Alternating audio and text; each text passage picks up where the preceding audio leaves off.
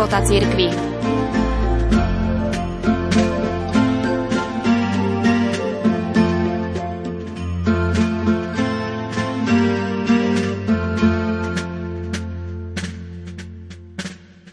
Kto sa pozrie na svetovú politickú situáciu, mohol by zúfať kvôli totálnemu zlyhaniu projektu ľudstvo.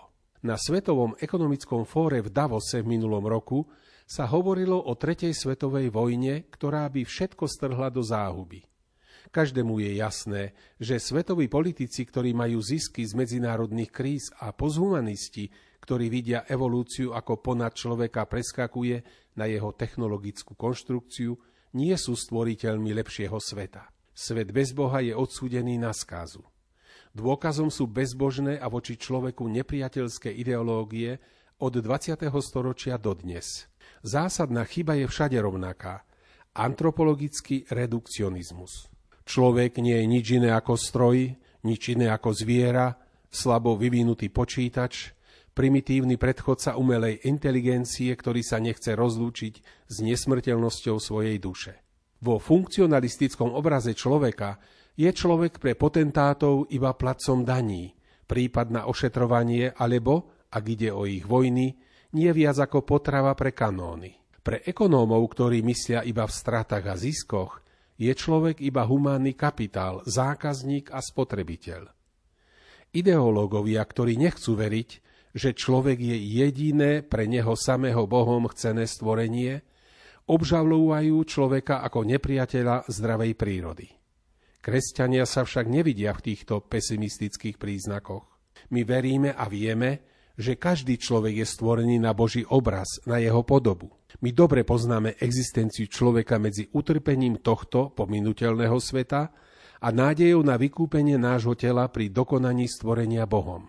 No vzhľadom na Božieho Syna, ktorý vzal na seba naše bytie a náš život, naše utrpenie a našu smrť, mohol apoštol Pavol povedať, že v Kristovi aj samo stvorenie bude vyslobodené z otroctva skazy, aby malo účasť na slobode a sláve Božích detí. Ľudia nemôžu vytvoriť nový svetový poriadok.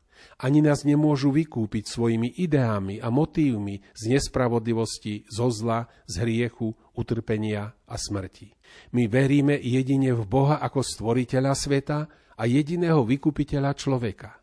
No my nestojíme v konkurencii s Bohom a On už vôbec nie s nami.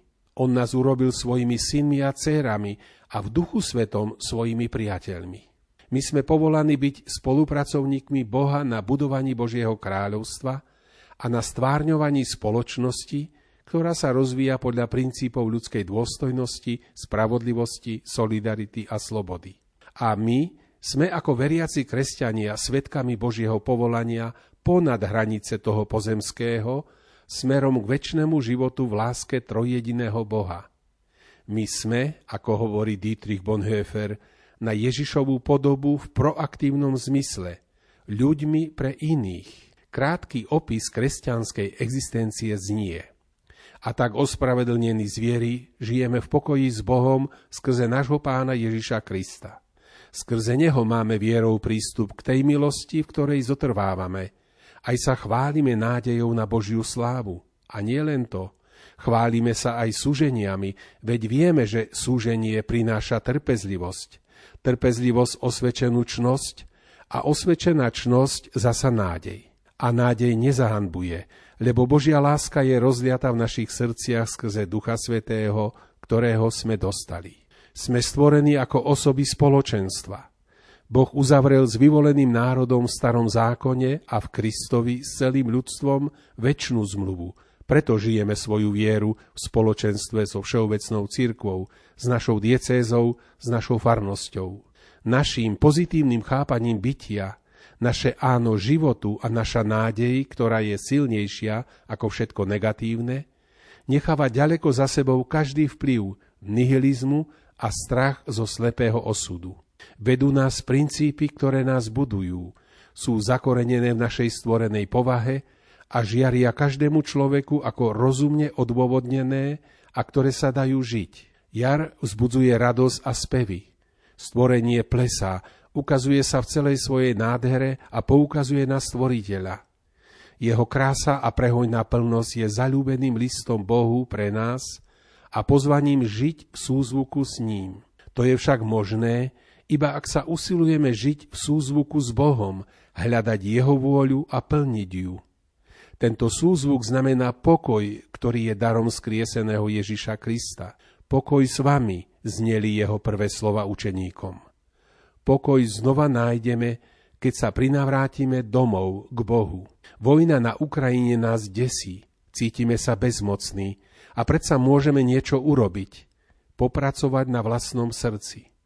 Vojna sa začína v srdci človeka.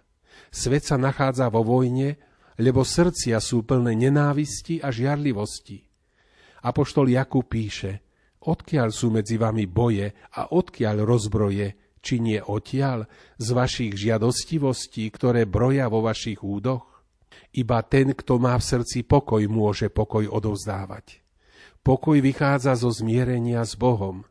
Podľa svätej matky Terezy z Kalkaty je najväčším ničiteľom svetového poriadku potrat. Odhady OSN hovoria o najmenej 50 miliónoch mŕtvych na celom svete. Či to nie je najväčšia svetová vojna? Nemá to dočinenia s bojom vášni v našom vnútri? Sebaovládanie je podľa svätého Pavla plodom Ducha Svetého.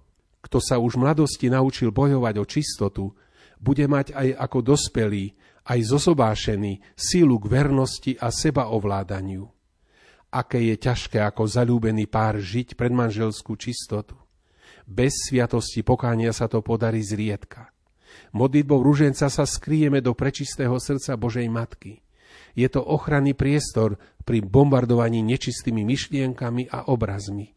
Ona nás vedie ku Kristovi, ktorý zvíťazil na kríži. On nám dáva účasť na svojom veľkonočnom víťazstve. On zvíťazil pre teba. Čerpaj z tohto prameňa jeho srdca. Odovzdaj mu všetku nečistotu.